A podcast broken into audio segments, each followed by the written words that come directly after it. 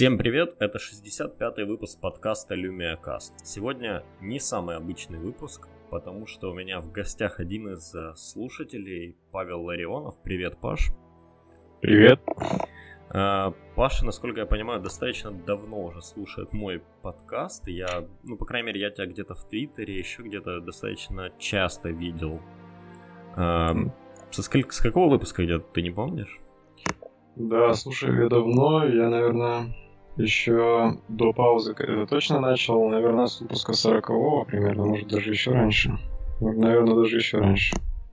А вообще ты много подкастов слушаешь? Ну да, достаточно много. В последнее время я вообще перешел с прослушивания музыки вот так в дороге где-то на прослушивание практически исключительно только подкастов. Наверное, в подписках у меня штук 15. Из них я активно слушаю, может, около пяти. Примерно mm. так. Mm-hmm. А, Паша у нас сегодня не просто так. В общем-то, мы... И, идея записать этот подкаст у меня появилась в тот момент, когда мы общались в Телеграм, так что это вам еще одна галочка. Идите в Телеграм, и там вы можете, не знаю, достучаться до меня и попасть в выпуск, если хотите. Э, потому что в остальных местах у вас это вряд ли получится. Ну, в общем, идите все в Телеграм, в группу LumiaCast. А, ну, собственно, наш с Пашей разговор начался с того, что он написал, что купил Lumia 540 для своих родителей, я правильно понимаю? Да, все верно. Э, и, откровенно говоря, на сегодняшний день даже я не очень советую людям покупать Lumia, ну просто потому что не совсем понятно, что с ними будет. Э, новые смартфоны давно не выходили, ну, даже я не говорю новые флагманы, я даже новые бюджетные смартфоны, в общем-то, последним была Lumia 650, которая вышла почти, почти год назад.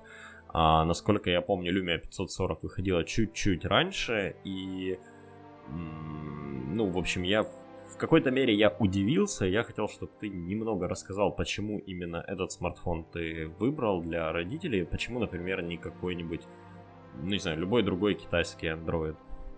Да, но я сначала вообще хотел планшетом взять, и даже взял, но пришлось отправить его обратно. Это был Lenovo Tab 7 Essential Edition.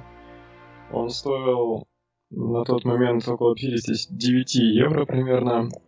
И я, когда его пришел, он попробовал, со всех сторон его повертел, покрутил, решил, что первый мне попался неудачный, потому что я подумал, что у него нет вибрации, а вообще-то она должна быть, при этом в технических характеристиках я нигде не нашел вообще, есть она или нет. В общем, я заказал второй на замену с Amazon, он пришел, на нем также не было вибрации, и в итоге я отправил его обратно по причине того, что он совершенно при непонятных условиях эксплуатации разряжался в ноль, причем с 80-90%. Неважно, что я с ним делал, он мог просто лежать на столе. Я вот так сначала и не мог поймать даже этот момент. Он просто лежит на столе, я его беру в руки, экран черный, никак не реагирует. Я ставлю на зарядку, он с нуля начинает заряжаться. Потом я разговаривал как раз с родителями по скайпу по телефону, и он точно так же выключился. Я этот момент так поймал. Я не смог понять, в чем могла причина быть, и при этом, так как у меня на руках было сразу два планшета, а у Amazon такая политика, что можно позже выслать, этот баг встречался на обоих моделях. То есть это что-то у них конкретно либо с прошивкой, либо с аккумулятором, как бы то ни было. Я не хотел ни сам с этим сталкиваться и какие-то проблемы решать, ни родителей тем более заставлять, потому что у них, наверное, вообще там ступор был бы и шок, что мы все сломали, нам ничего нельзя покупать и так далее. Ну, я после этого отправил его обратно, подыскивал подобное что-то в той же ценовой категории, потому что это, у них никогда не было ничего на сенсоре, я вообще не знаю, пойдет у них это или нет. И получил в рассылке, по-моему, от Сатурна, здесь местный магазин есть один, у них вот был на акции вроде как он так стоит 79 евро, со скидкой 20 евро, 59 евро. Я подумал, ну это в принципе вообще небольшие деньги. Можно бы просто попробовать купить, если не понравится, если будут какие-то там претензии у меня в течение двух недель, без проблем можно обратно. Ну и почему не другой телефон, почему именно этот?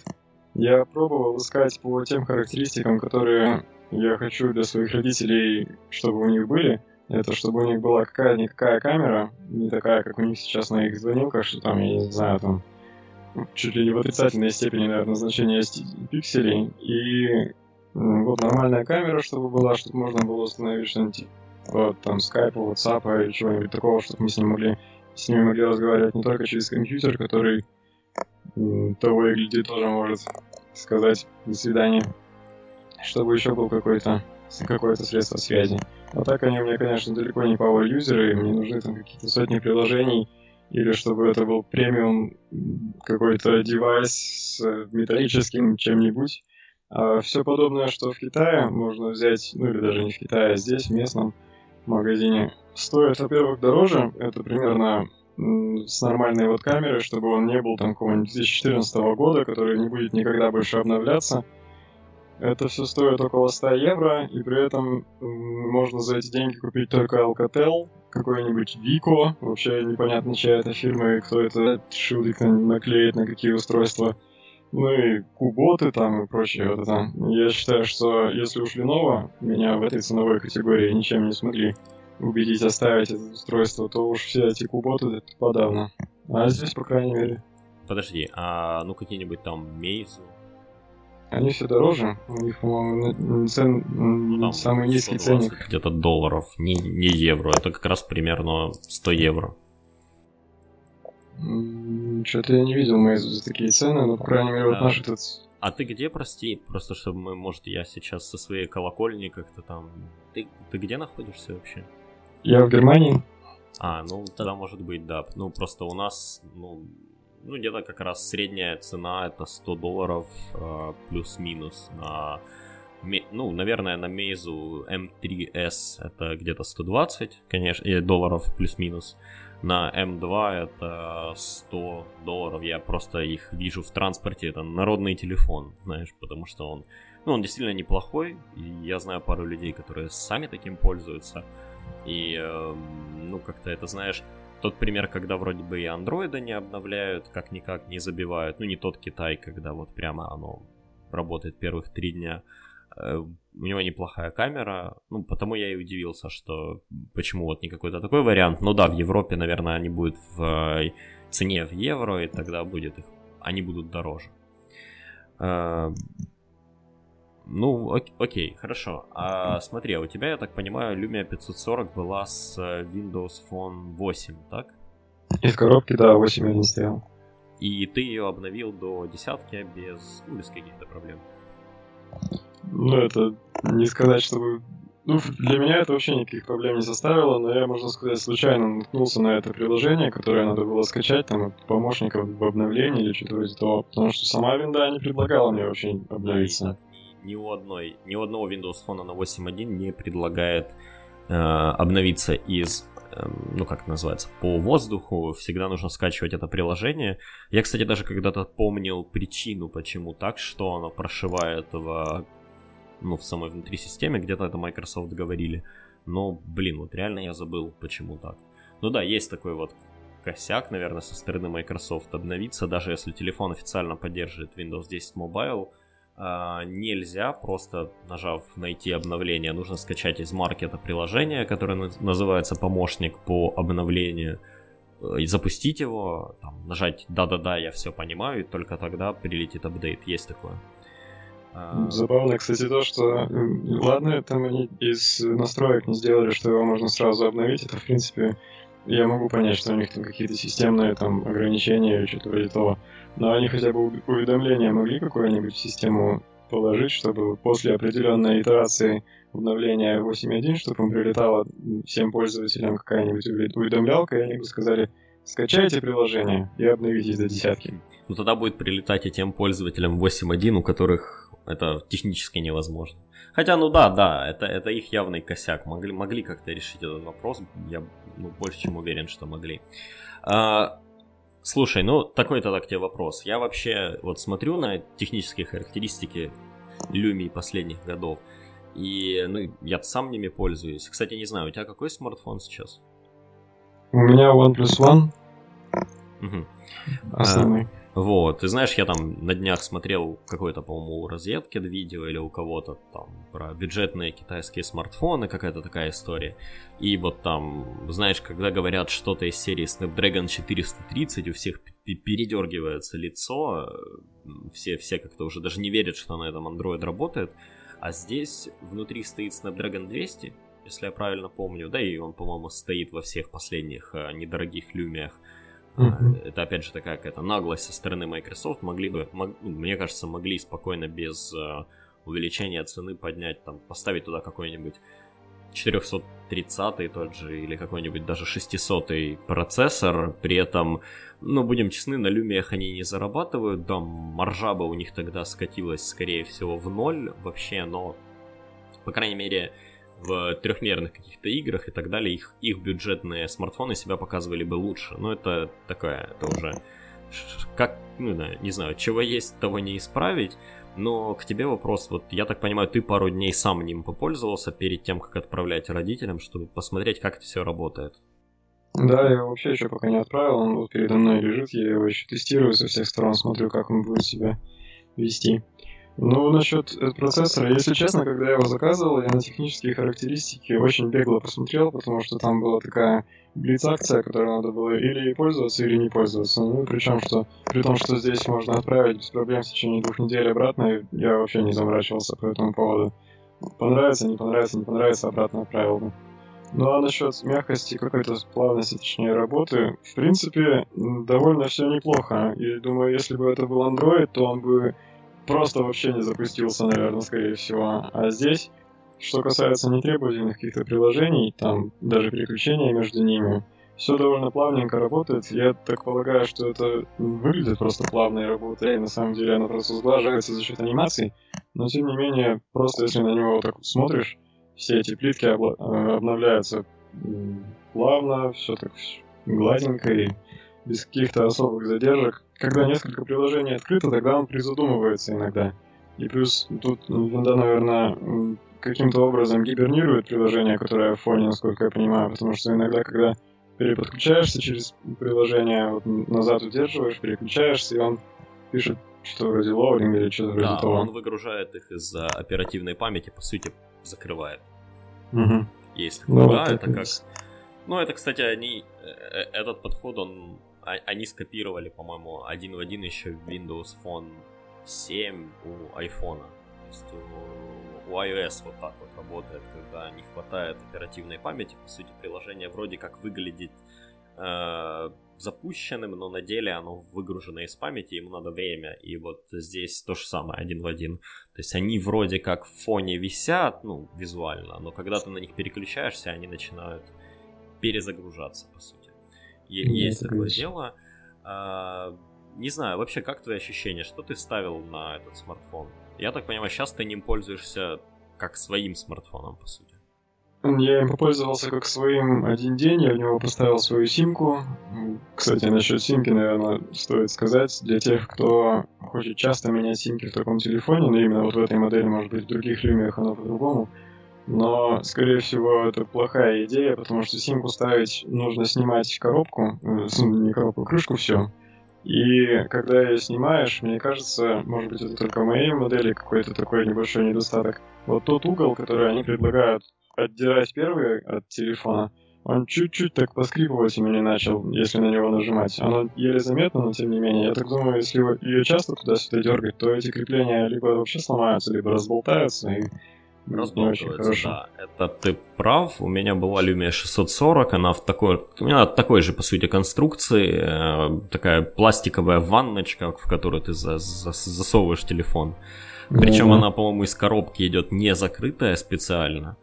И я пару раз ездил в отпуск с ней, и когда вот ездил, знаешь, туда-сюда снимал, там местные симки ставила, и корпуса начинают, ну да, поскрипивать мерзко как-то так.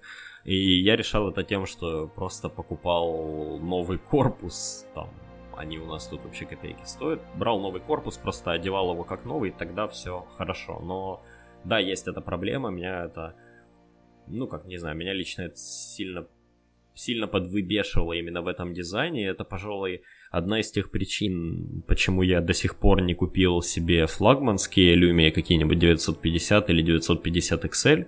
У них корпус выполнен, ну вот точно в таком же форм-факторе тоже есть вот эта ванночка, и я боюсь, что там это будет точно такой же проблемой.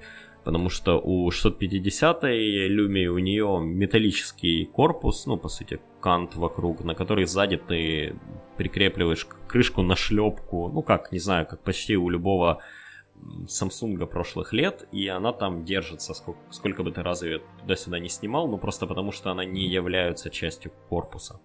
Но да, вот этот вот косяк есть про то, что лучше их туда-сюда лишний раз не, не открывать. Мне, кстати, знаешь, еще бесит, не знаю, как у 540-ки, но у меня у 650-ки слот под симку, он находится там, где, ну, собственно, рядом с батареей, и симку нужно запихать в такой достаточно узкий слот, э, ну, по сути, реально затолкать. А поскольку симка у меня нано, здесь 650-ки, достать ее оттуда почти невозможно. Мне приходится какой-то иголкой ее доставать, еще чем-то. Ну вот просто пальцами или даже ногтями это сделать нереально, а там очень плотно сидит. Э, кстати, в 540-ке нано сим или микро? Да, я как раз хотел про это же тоже рассказать. Тут тоже нано сим. И тоже после того, как я свою симку туда запихал, у меня вообще никакой не было возможности ее оттуда достать. И у меня есть такой медицинский пинцет. Я ущипнул эту симку просто так по-варварски за ее край, так что она даже чуть там щипиться начала, потому что иначе просто никак ее оттуда не, не выковыришь. Действительно, то ли иголкой они думают, что ее там тоже будет, надо будет вытаскивать, то ли чем, но вот я кроме как пинцетом ничем ее выковырить оттуда не смог. Это тоже, да, проблема. И это прямо боль, я не знаю. Ну неужели настолько дешевле сделать вот такой слот, чем... Э, ну, я уже не говорю про вытягиваемые, да, так как в флагманских неразбираемых смартфонах, там, ну, в том же айфоне где-нибудь, в каких-нибудь новых самсунгах, там просто лоточек выезжает, ты ее туда вставляешь и назад засовываешь. Неужели вот настолько дешевле сделать вот такой слот, нежели сделать, не знаю, если помнишь, как в древних просто мобильных Nokia. телефонах, не смартфонах, да, была такая просто открывался такой целый отсек, и ты туда ее загонял, а потом... Да, как самки такие. Да, почему нельзя, почему нельзя сделать то же самое, я вот не, не понимаю. По-моему, Нет, дешевле конструкции придумать, ну, сложно. Просто металлическая скоба. При этом она очень удобная, можно, не знаю, в перчатках на морозе оттуда симку достать без какой-либо булавки, пинцетика и чего бы там ни было, этой скрепочки, чтобы нажать внутреннюю кнопку. Э, не, не знаю, почему так они делают. Ну, но явно экономят, да. То есть явно есть какая-то общая конструкция, они на нее все лепят, не заморачиваясь. Э, камера. Ты что-то фотографировал на нее? Ну так, можешь сказать хоть... Не знаю, при хорошем свете фотографирует она? Да, я фотографировал и снимал видео, причем я снимал видео один раз так, что я начал его снимать в плохом освещении, потом включил свет, и явно был такой вот переход, что в плохом освещении, видимо, она не снимает практически вообще никак, вот как раз на, тот, на том уровне, как старые звонилки, там, не знаю, 2-3 мегапикселя, то, то есть свет она ловит как-то, наверное, совсем плохо. А при нормальном освещении я пробовал фотографировать и улицу, и, и помещение. В принципе, нормально так. Не, не сказать, что прям супер круто, но немножко она так мылит как-то вот именно по бюджетному... У меня, например, в этом OnePlus тоже не супер камера, у нее там, например, оптической стабилизации нет. Но она так не мылит. А это чуть-чуть подмыливает, но тем не менее детали видны. И мне кажется, такой, для такого бытового просто пользования, там, сфотографировать, не знаю, кота или улицу или что-нибудь еще, это должно, должно хватить. И, кстати, фронталка у нее 2 мегапикселя, я правильно 5. помню? 5, да, то есть фронталка неплохая, при том, что, ну, вроде бы бюджетный смартфон, mm-hmm. и все равно заморочились, поставили фронталку. Ну, специально а, для скайпа, видимо. Ну, да, да. Ну, знаешь, как во времена Nokia, когда там Эллоп управлял, они почему-то считали, что делать рекламу скайп со скайпом это клево в телефоне, у которого нет веб-камеры. Это, ну, они... Там, там логика прямо прослеживалась у Nokia. Аккумулятор на 2200 мАч. Э, ты говоришь, ты день ним пользовался, потому ну вряд ли успел проверить, насколько он, не знаю, живуч, не живуч, но насколько примерно вот тебе хватило заряда. Ну, в первый день я им пользовался, наверное, не совсем в традиционном таком сценарии, потому что там пока все это устанавливалось, пока все обновлялось, и все вот это вот, наверное, выжило батарею довольно быстро. Так что да, пока что я не понял, как он, насколько быстро разряжается. Что я заметил, это что статистика в батарейке, например, она показывает, не показывает, точнее, сколько проработал телефон от заряда батареи. То есть только засекать. Вот в андроиде можно нажать, и он покажет, что там от зарядки 8 часов, к примеру. А здесь нет, здесь просто текущий ну, заряд батареи. Да, сколько процентов. А, хотя, хотя ты знаешь, я могу ошибаться, но, по-моему, где-то там эта статистика-то есть. А, я вот сейчас прям на своей проверю. А, ну, вообще, а, ты мог бы этот телефон кому-то рекомендовать вот к покупке? Или вот только по, да, вот по акции, как тебе повезло? Ну, ну да, я так, наверное, думаю, что только по акции и только для каких-то не power юзеров. Потому что для людей, которые хотят много приложений использовать, э, какие-то одновременно их запускать или в фоне, или пытаться что-то качать. Ну это, наверное, сначала вопрос надо разделить вообще Windows Phone или не Windows Phone, а потом уже решить, этот телефон или не этот. Ну вот как конкретно про этот, мне кажется, если цена позволяет, и если вот как в моем случае, в принципе, нужна по большому счету звонилка с какой-то функцией маломальской камерой, и просто попробовать людям, пойдет им или не пойдет такой тип телефонов, этот выбор, мне кажется, идеальный. В нем много довольно преимуществ. Там чисто внешне он выглядит, мне кажется, достаточно хорошо, не так, как многие китайцы, которые вообще как будто закрытыми глазами делались. Олеофобное покрытие мне очень него понравилось, что оно вообще в принципе есть, и оно работает даже лучше, чем на моих телефонах. Ну и есть плюсы. Ты взял его за 79 евро, и вот такой за... вопрос. 59. 59. Ага, окей. Ну ладно, а взял бы за 79? Наверное, вряд ли. 59, мне кажется, это прям отличная цена. Ну, 59 это вообще как грязь. Закрывай глаза, бери. Ну да, я как так и сделал. Я понял. А, ну окей, меня тебе, в общем-то, больше нечего спросить конкретно про, про этот смартфон. Но, в принципе, я и не планировал весь подкаст тебя об этом мучать. Если хочешь, то давай продолжим те темы, которые я конкретно, ну не знаю, хотел сегодня рассказать. Да, конечно. Давай. Да.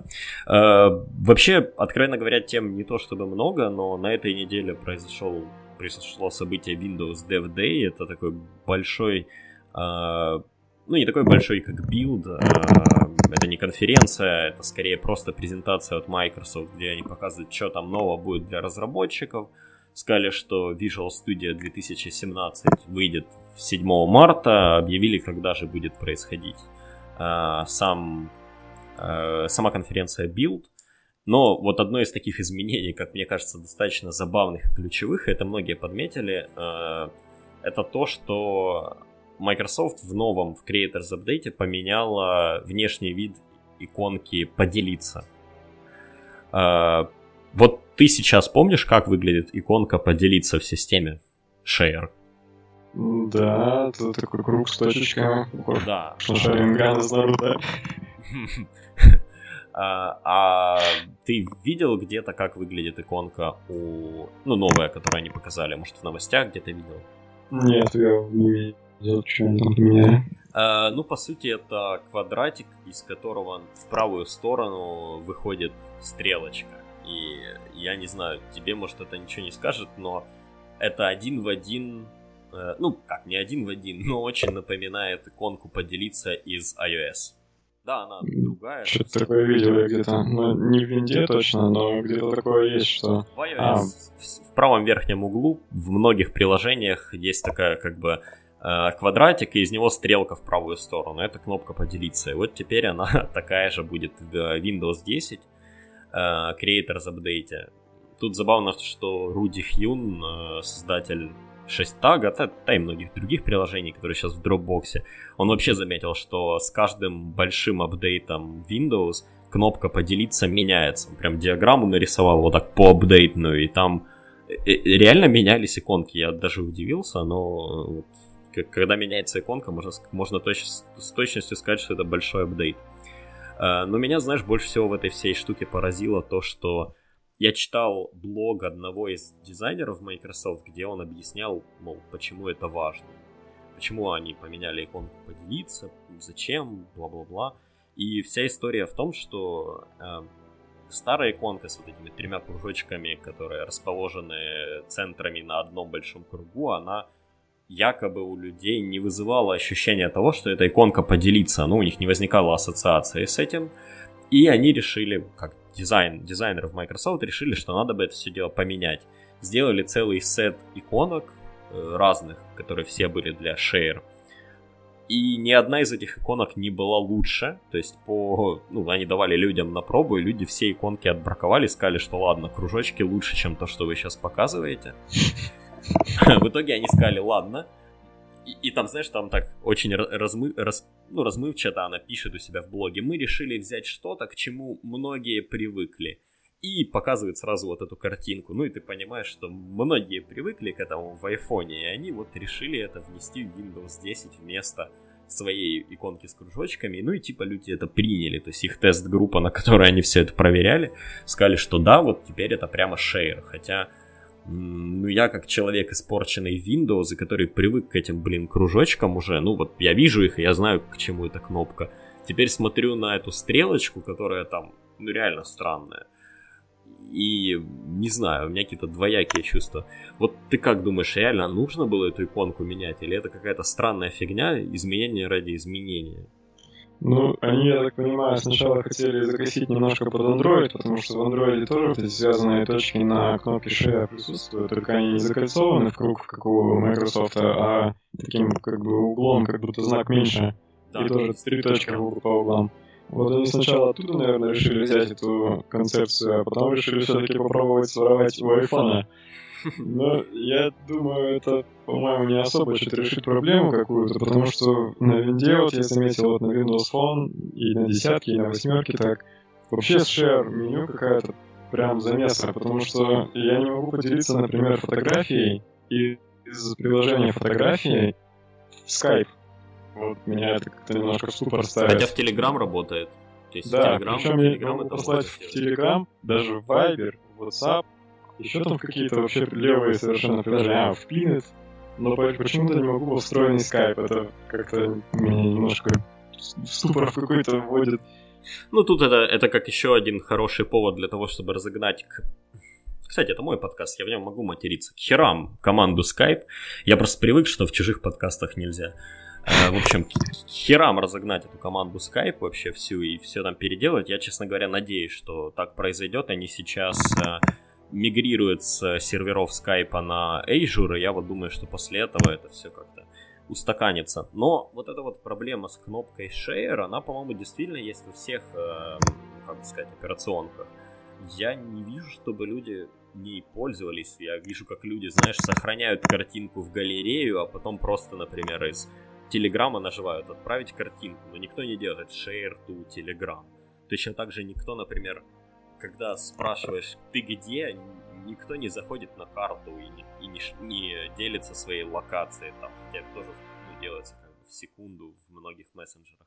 Мне кажется, это вообще какая-то такая концепция, которую, знаешь, вот как многие концепции на смартфонах, которые придумали вроде бы как бы дизайнеры красиво нарисовали, все так в два клика и замечательно, а когда это попадает к людям, они тупо этого не делают. Не знаю почему, может мы настолько привыкли не то чтобы чем-то делиться, а просто пересылать друг другу ссылку, но... Ну вот как-то так, да, вот теперь в Windows 10 будет новая иконка, и теперь, не знаю, мои родители, у которых смартфоны, мне им придется опять объяснять, что Теперь не кружочек с тремя кружочками, а теперь стрелочка из квадратика папа и мама. Нажимайте на это, если хотите мне что-то отправить. Да, это проблема, вот, что всегда при новом этом, при очередном изменении интерфейса, это получается всем пользователям заново привыкать. Может, лучше было бы показать эту иконку в каком-нибудь э, трейлере или, не знаю, в, каком, в какой-нибудь рекламе и сказать, что вот, поделиться, вот круг, вот на него тыкаете, и у вас все волшебно происходит. Так не проще? Мне кажется, так было бы логичнее. Я, я понимаю, когда переделывают тот дизайн, дизайн чего-либо, что на виду и без чего, в принципе, не сможешь пользоваться, да, системой, хотя вот, как показала Windows 8 на PC, вот не прижились плитки, да, а, в том виде, в, которых, в котором их там пытались запихнуть но иконки все-таки такая более интуитивная штука. Они часто бывают в операционке даже без каких-либо подписей и чего-то такого. И менять кардинально иконку, это значит, ну, убить а, ой, я даже слово забыл, ну, в общем, привычку у людей. То есть люди привыкли, уже ладно, они смирились с тем, что у них там есть этот кружочек, даже если они ним не пользуются, а теперь его там, ну, как бы и не будет, и будет какая-то новая стрелочка, и, ну, не знаю. В общем, да, странное решение, но вот так вот. Хотя надо сказать, что в Creators Update они вообще переделывают меню Share как э, Windows 10, так и на Windows 10 Mobile. Потому может как-то там в самой вот этой новой менюшке поделиться это будет обыграно и будет чуть логичнее, что ли. Хотя время покажет. Э, ну и такая тема. Я, кстати, не помню, участвовал ли ты в этой беседе, но я в своем твиттере поднял э, и, в общем-то, это не я сделал, а я это украл все у зарубежных журналистов, но я замечаю, что все больше и больше людей начинает бомбить тот факт, что игровая аксессуарика для ПК, вот, вот это все мышки, клавиатуры, наушники, вот, вот что бы там ни было, оно все вычурное и ну, обвешенное какими-то лампочками, это не все. Ну, блин, не знаю, просто напишите игровые аксессуары в гугле, и вы поймете, поймете о чем я говорю. Э, я хотел спросить тебя, как ты к этому относишься? Не пора ли ну, индустрии как бы вырасти? Потому что сейчас уже начинаются разговоры о том, что а давайте включим это все в э, программу Олимпиады там или сделаем отдельную киберспортивную Олимпиаду. Уже вроде бы в этом всем огромные деньги замешаны. То есть это уже реальный спорт, это реальный бизнес, а при этом ну, выглядит это все, не знаю, как по мне, нелепо. Вот, как ты думаешь? Да, я даже краем так немножко эту беседу увидел и даже что-то написал, что в принципе кое-какие аксессуары мне нравятся, и я бы, может быть, их даже купил. Но я, да, слышал и про то, что вот эти вот все геймерские ноутбуки, геймерские аксессуары. У тебя в подкасте после CES ты рассказывал о том, что все эти душераздирающие дизайны геймерских ноутбуков — это просто какой-то ад. Я с этим полностью согласен. Я вот сейчас как раз ищу себе ноутбук, ищу себе и своей девушке. Мы вот собираемся обновить наших стариков. И такая у нас задача. Но ну, для меня, в принципе, я иногда играю в игры. Я, в принципе, хочу себе ноутбук с видеокартой. Мы с тобой, кажется, тоже как-то разговаривали на эту тему. И плюс к этому, и так как я сейчас занимаюсь немножко машинным обучением, видеокарта для меня бы еще и ускорила мой рабочий процесс, чтобы мне не надо было по 30 минут ждать, пока у меня что-нибудь там считается. И невозможно практически выбрать нормальный ноутбук с нормальной какой-то видеокартой, с нормальной мощностью, чтобы он не выглядел как для 14-летнего какого-нибудь там пользователя интернета. Это все будет всегда обязательно черно-красное, просто в 99% случаях. И будет всяко сверкать, будет с какими-нибудь там странными углами, с выемками, с душераздирающими этими выхлопными логотипами, трубами, логотипами. с логотипами, да, обязательно напишут где-нибудь там что-нибудь геймерс, там какого-нибудь дракона налепят. Да, действительно, это какой-то ад. И меня особенно, меня особенно, знаешь, я всегда у себя в голове представляю ситуацию, я привожу к себе домой гостей, и у меня там лофт дизайн везде дома такой выдержанный, минимализм, и стоит какая-нибудь вот эта вот штука, и я говорю гостям, нет-нет, сюда не заглядывайте, у меня тут такой мой уголок извращенства, не подходите, я тут играю. Не надо, пожалуйста. Э, да, вот есть такая беда, и, ну, меня единственное, знаешь, радует тренд на то, что э, многие производители начали обращать внимание на то, чтобы делать э, внешние видеокарты. То есть возможность подключить внешние видеокарты. Я вот видел, э, по сути, клон Surface Asus Transformer 3 Pro, по-моему, или что-то такое. Ну, один, один в один Surface, но у него есть USB Type-C, и через USB Type-C к нему можно подключить вплоть до там, ну, любой топовой NVIDIA, какую хочешь, через, причем, что смешно, через, э, я видел, подключают прямо через Razer Core ну, казалось бы, я думал, оно только с Razer ноутбуками работает. Ну или тот же взять uh, Razer Stealth, который, в общем-то, тонкий легкий ноутбук, и, который, ну, меня, в общем, устраивает по характеристикам, но, опять же, у него есть, да, клевая опция подключить внешний, внешнюю видеокарту дома, например, и поиграть во что-нибудь. Ну, хотя это, конечно, не вариант для тех, кому именно в дороге нужны видеокарты. Кстати, ты знаешь, из недавних меня приятно удивил э, Xiaomi ноутбук 13-дюймовый, э, у которого внутри 940 MX видеокарта. Ну, конечно, это далеко не игровая видеокарта и все дела, но все-таки это явно получше, чем стройки от Intel. Да, я тоже его видел, я даже думал как-то себе приобрести, но после не- некоторых обзоров, что у него там немножко с пере... пере... избытком тепла в его внутренностях какие-то небольшие проблемы, что он начинает дико шуметь, что у него там какой-то проприоритарный кулер, который очень тонкий, но при этом меня лично не вызывает никакого доверия. Я, в общем, отказался от этой идеи, но при этом 13 дюймов, по-моему, это маловато для работы.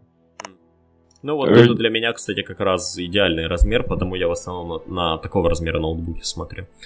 Э, ну, у меня, конечно, фаворит, наверное, Dell XPS 13, но Dell говнюки, они такие деньги за него хотят бешеные. как- как-то это даже, даже слишком, я бы сказал.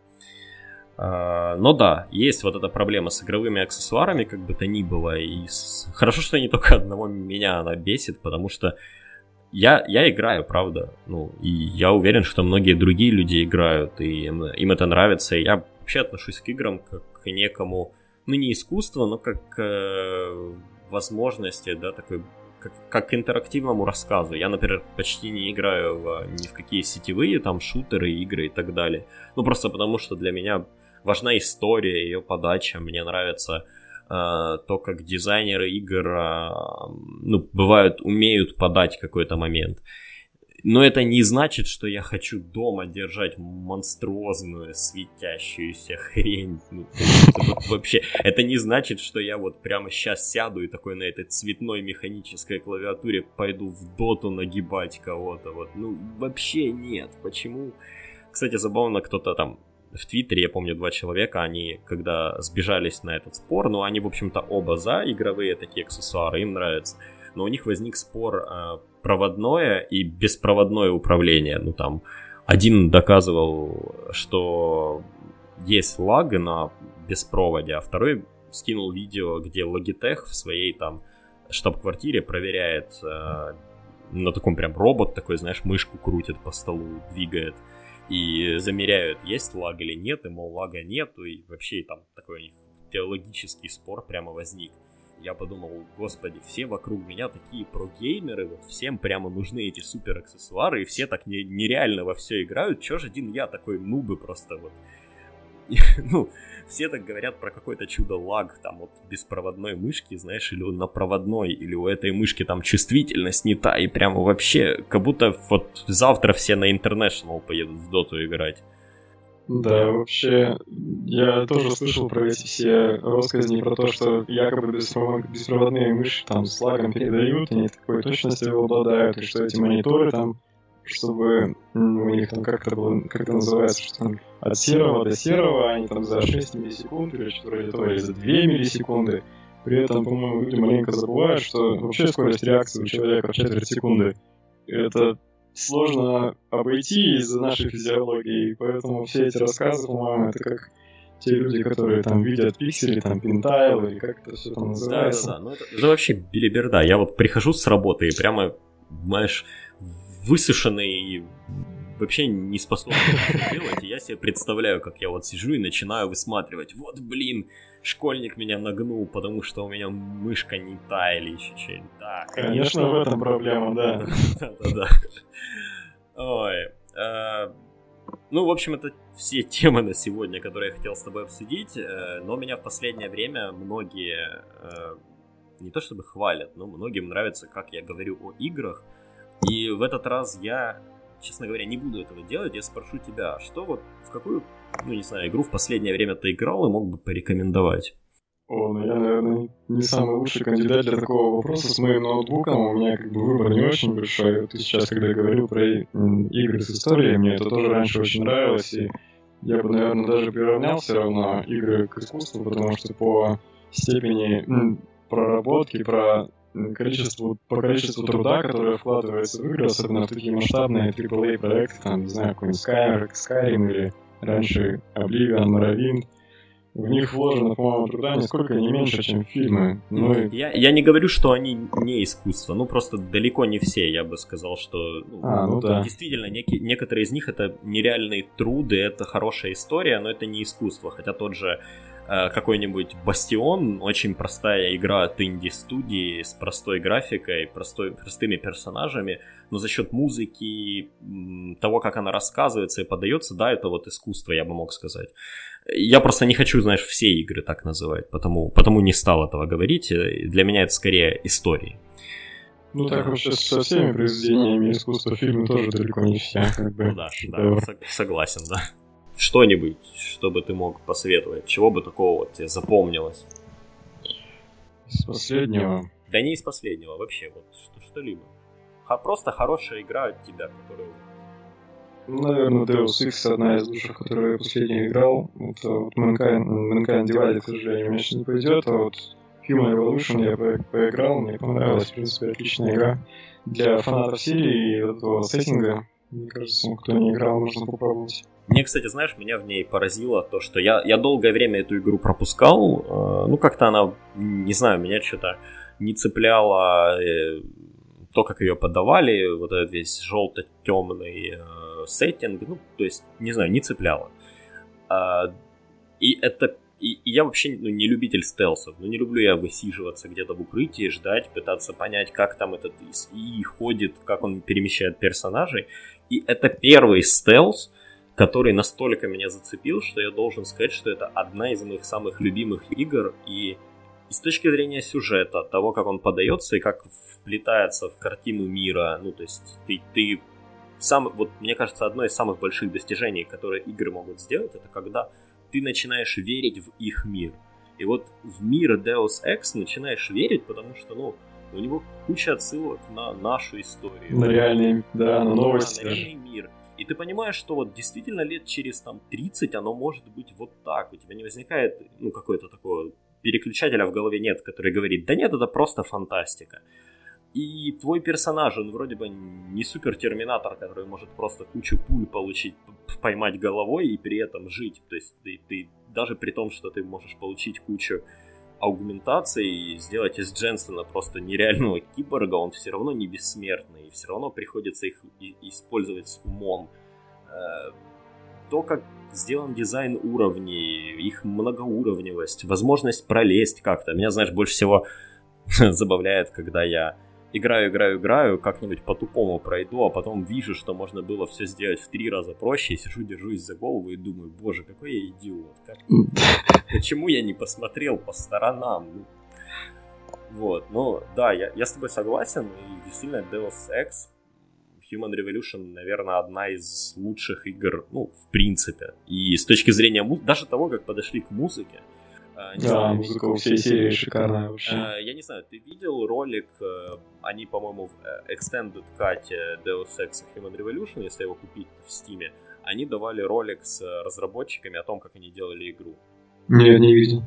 Ну, попробуй поищи его, по-моему, на, на YouTube можно найти еще где-то, там именно интервью с ними, и они рассказывают, как многие вещи, которые они как бы и не ожидали, но, знаешь, фанаты сами додумали тыры-пыры, и они на, вот, на, основе, на основании этих выдумок просто, знаешь, каких-то несколько пасхалок положили, и на этом все вот так вот раскрутилось. Но там история с музыкой в том, что они посадили композитора и специально не дали ему играть, э, не дали ему управлять оркестром, а заставили его писать всю музыку на компьютере при помощи ну, цифровых инструментов, по сути, потому что ну, никто в будущем не будет писать музыку при помощи оркестра.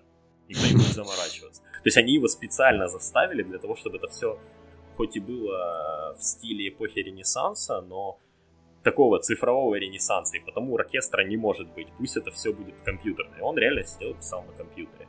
И вот настолько вкладываться в игру, ну, это делают далеко не все студии, и мне, знаешь, иногда обидно, как у Eidos, ну, компании, которая э, делает Deus Ex, э, и у Crystal Dynamics, ну, они владеют Eidos, у них выходят, знаешь, куча каких-нибудь хороших тайтлов из серии, вот Deus Ex, э, Tomb Raider, Hitman, еще что-нибудь. Ну, Hitman, ладно, он далеко не очень хороший, но в целом, да, неплохих игр. И потом они берут все деньги из этого и вбухивают их в Final Fantasy, которую я абсолютно не понимаю. Вот. Я даже не знаю, что надо сказать. Я Final Fantasy не играл, но я слышал противоречивые отзывы насчет нее, что с одной стороны и интересно, и мир большой, с другой стороны вроде как все одно и то же там говорят, все эти квесты. Но вот про то, что они вкладываются в игры и уделяют внимание мелочам, это вот я считаю одно из самых важных, что делает игры живыми. Эти миры оживляет, и ты действительно получаешь удовольствие от их прохождения. Это как и Blizzard и Activision, ну не знаю насчет Activision, а Blizzard так точно так делает. У него тоже как каждый раз в каждой игре музыка настолько подобранная идеально к сеттингу, что ты играя там в какую-нибудь Diablo 3, там приближаясь к какому-то боссу, и когда начинается эта тема, у тебя аж мурашки похожи от того, насколько здорово подобрана композиция к тому, что у тебя происходит вокруг. Да, я вот э, сейчас играю в первый StarCraft, ну, как-то мне пробило ностальгию, я заметил, что в первом StarCraft и в Legacy of the Void StarCraft основная тема протасов одна и та же. Я вот перекидываю, как человек, который 15 лет назад играл за протасов на Айоре, он вот в этом же месте слышит эту же музыку. Ну вот настолько, да, Blizzard морочится, настолько морочится, но только некоторые игровые студии, пожалуйста. И это все на сегодня. Спасибо, что слушали этот, ну, пускай не самый обычный, но мне, честно говоря, понравилось. 65-й э, выпуск подкаста. Спасибо тебе, Паш, что пришел. Если у тебя будут какие-то интересные темы или ты захочешь о чем-то рассказать, я буду рад записаться с тобой вместе еще раз.